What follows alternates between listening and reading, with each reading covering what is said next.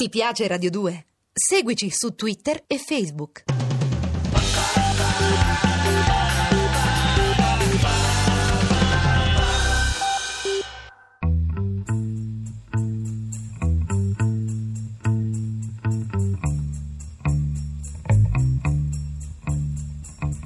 Ritratti, la musica da un altro punto di vista.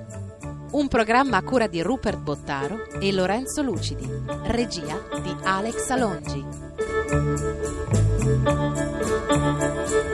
Ieri abbiamo raccontato gli Stones nella Londra che scopre il blues e anche la sporcizia di certi suoni. Lontano dai pianeti melodici del pop dei Beatles, i Rolling Stones sono cinque ragazzacci che fanno di tutto per sporcare chitarre, voce, basso e batteria.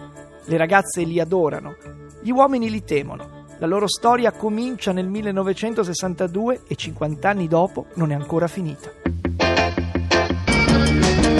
Come on! Come on! Ci vogliono diversi anni perché gli Stones arrivino alla purezza della composizione originale. Come sapete nella storia del blues l'importanza che si dà all'originalità non è così forte, forse nemmeno nella storia del pop. Se si possono considerare i Beatles degli innovatori da questo punto di vista, gli Stones non lo sono da meno, ma agiscono su un versante, almeno agli inizi della loro carriera, molto diverso. Questa diversità fa sì che fino al 1965 molti dei loro successi siano cover pescate dal territorio del rock and roll, del blues, del rhythm and blues. Magari sono pezzi di Chuck Berry, sono pezzi di Buddy Holly, sono pezzi di Willie Dixon o Howlin' Wolf. Ci vorrà una spinta, di nuovo dal loro manager, come arrivare davvero primi in classifica facendo canzoni originali. Ci provano per anni, con risultati che non sono quasi mai all'altezza della fama che gli Stones hanno poi come band che va anche in giro dal vivo ad aggredire conduttori televisivi.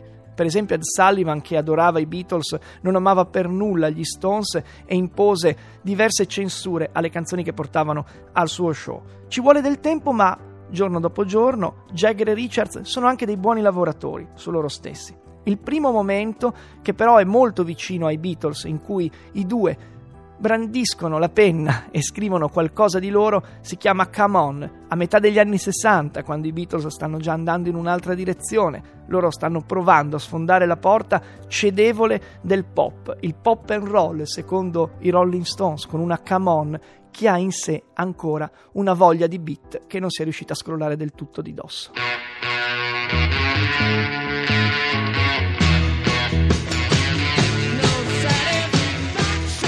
I Can Get No Satisfaction cambia completamente la percezione del rock and roll, almeno in Inghilterra. È una canzone irruenta, non riesco ad avere soddisfazione, non ce la faccio. L'insoddisfazione che è tipica di una generazione, qualsiasi cosa faccia, che ascolti la radio, che va in giro per la strada, io non ce la faccio, non mi sto divertendo, capite? È una canzone che in qualche modo va a precorrere i tempi del punk. È una canzone forte, una canzone di cui questo racconta Keith Richards. Io ho sognato una canzone del genere, o forse no. Mi ricordo che un giorno tenni il nastro acceso, poi andai a dormire.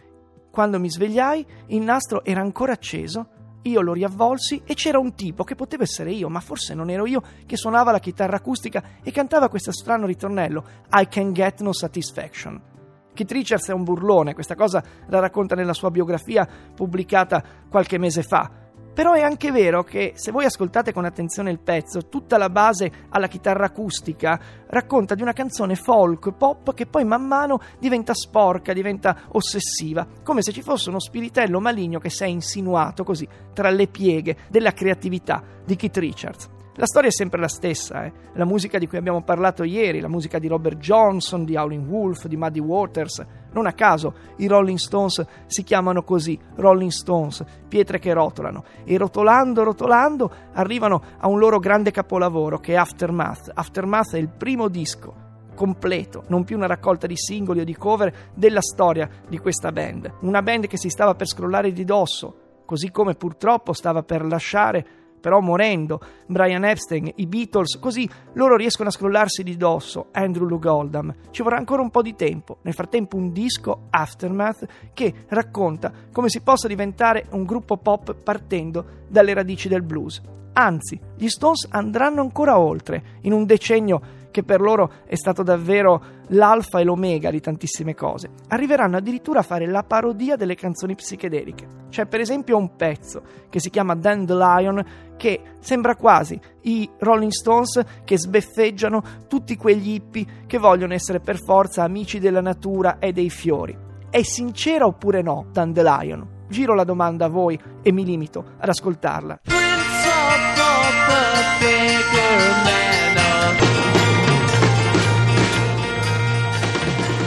Il soffione, i semi della psichedelia che girano intorno agli Stones, volevamo anzi volevo raccontarvi di questo disco psichedelico che è Their Satanic Majesty's Request, mica peraltro perché è stato tanto denigrato dai fan degli Stones come disco minore e invece ci sono secondo me alcune delle cose più divertenti, anche fuori luogo, di un gruppo che negli anni 60 è riuscito ad andare dal blues fino anche alla musica più stratificata, più strana, più evanescente. Comunque sia, i Rolling Stones non rinnegano le loro radici. Abbiamo detto che Aftermath è il primo album completamente originale, almeno negli intenti. All'epoca la discografia degli Stones è un vero rompicapo, non come quella dei Beatles, molto di più.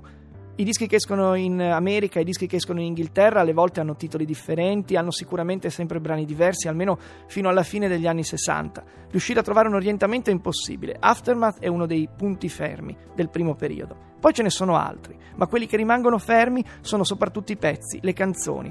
Una canzone di nuovo che è legata all'epoca di Aftermath, ma non è finita in tutte le edizioni, e forse è una delle canzoni che ancora una volta racconta al meglio gli Stones che incrociano il blues con il pop. Si chiama Painted Black. Si potrebbe dire che quando si è di umore nero, tutto quanto vorreste che fosse come il vostro umore, da una porta a una persona a tutto l'universo. È una canzone talmente percussiva e talmente difficile che il basso che ascoltate non è mica quello di Bill Wyman, che non era in grado di fare questi ritmi così percussivi. No, no, è quello di Keith Richards che dà una mano fondamentale ancora una volta alla struttura della canzone, testimoniando di essere comunque una testa matta, ma anche un grandissimo musicista.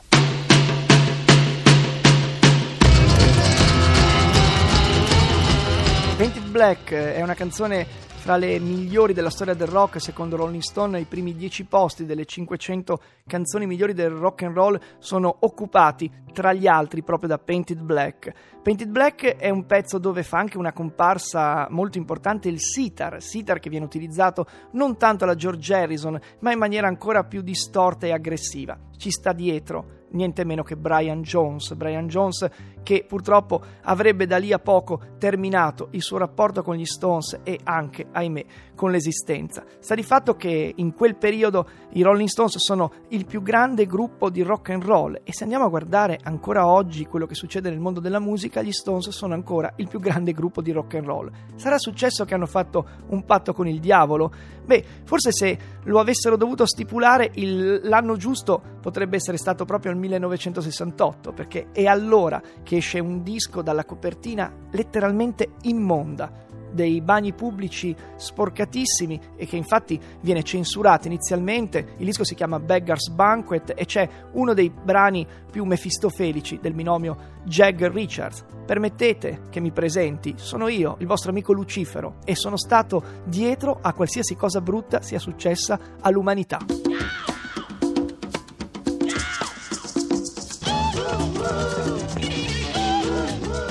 Così come abbiamo voluto fare con i Beatles, era impossibile affrontare l'enciclopedia degli Stones in due puntate di divulgazione, di ritrattistica estiva. Quello che abbiamo provato a raccontarvi sono le radici nere degli Stones, quelle del blues, del soul, del rhythm and blues, che diventano pian piano che vanno avanti i mesi e gli anni canzoni pop, canzoni pop di grandissimo magnetismo. Abbiamo appena ascoltato una Sympathy for the Devil che è ancora contemporanea. Vi ricordate Intervista con il vampiro? Esattamente questa canzone chiude titoli, nei titoli di coda in una cover che è quella dei Guns N' Roses, per esempio. Quindi il, la simpatia per il diavolo si cita Bulgakov, il maestro e Margherita, ma si va anche oltre, non sono i riferimenti colti a interessare a Mick Jagger e Keith Richards, ma è invece una certa irruenza estetica che diventa, anche in questo caso, arte del Novecento. Alla fine del decennio che noi abbiamo raccontato c'è un disco che ha una bellissima copertina pensata da Andy Warhol, una copertina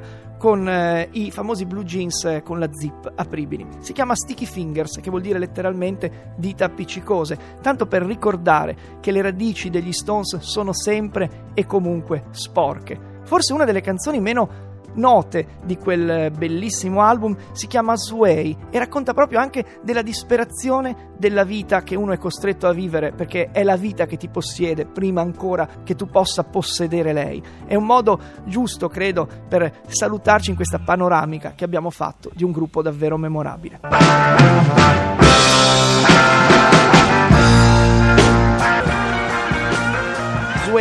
23 aprile 1971 esce questo disco firmato nella copertina da Andy Warhol dei Rolling Stones.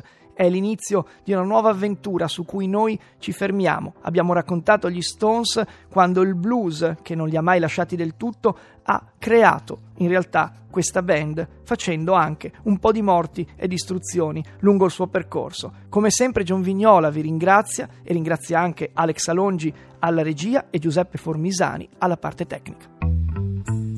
Ti piace Radio 2? Seguici su Twitter e Facebook.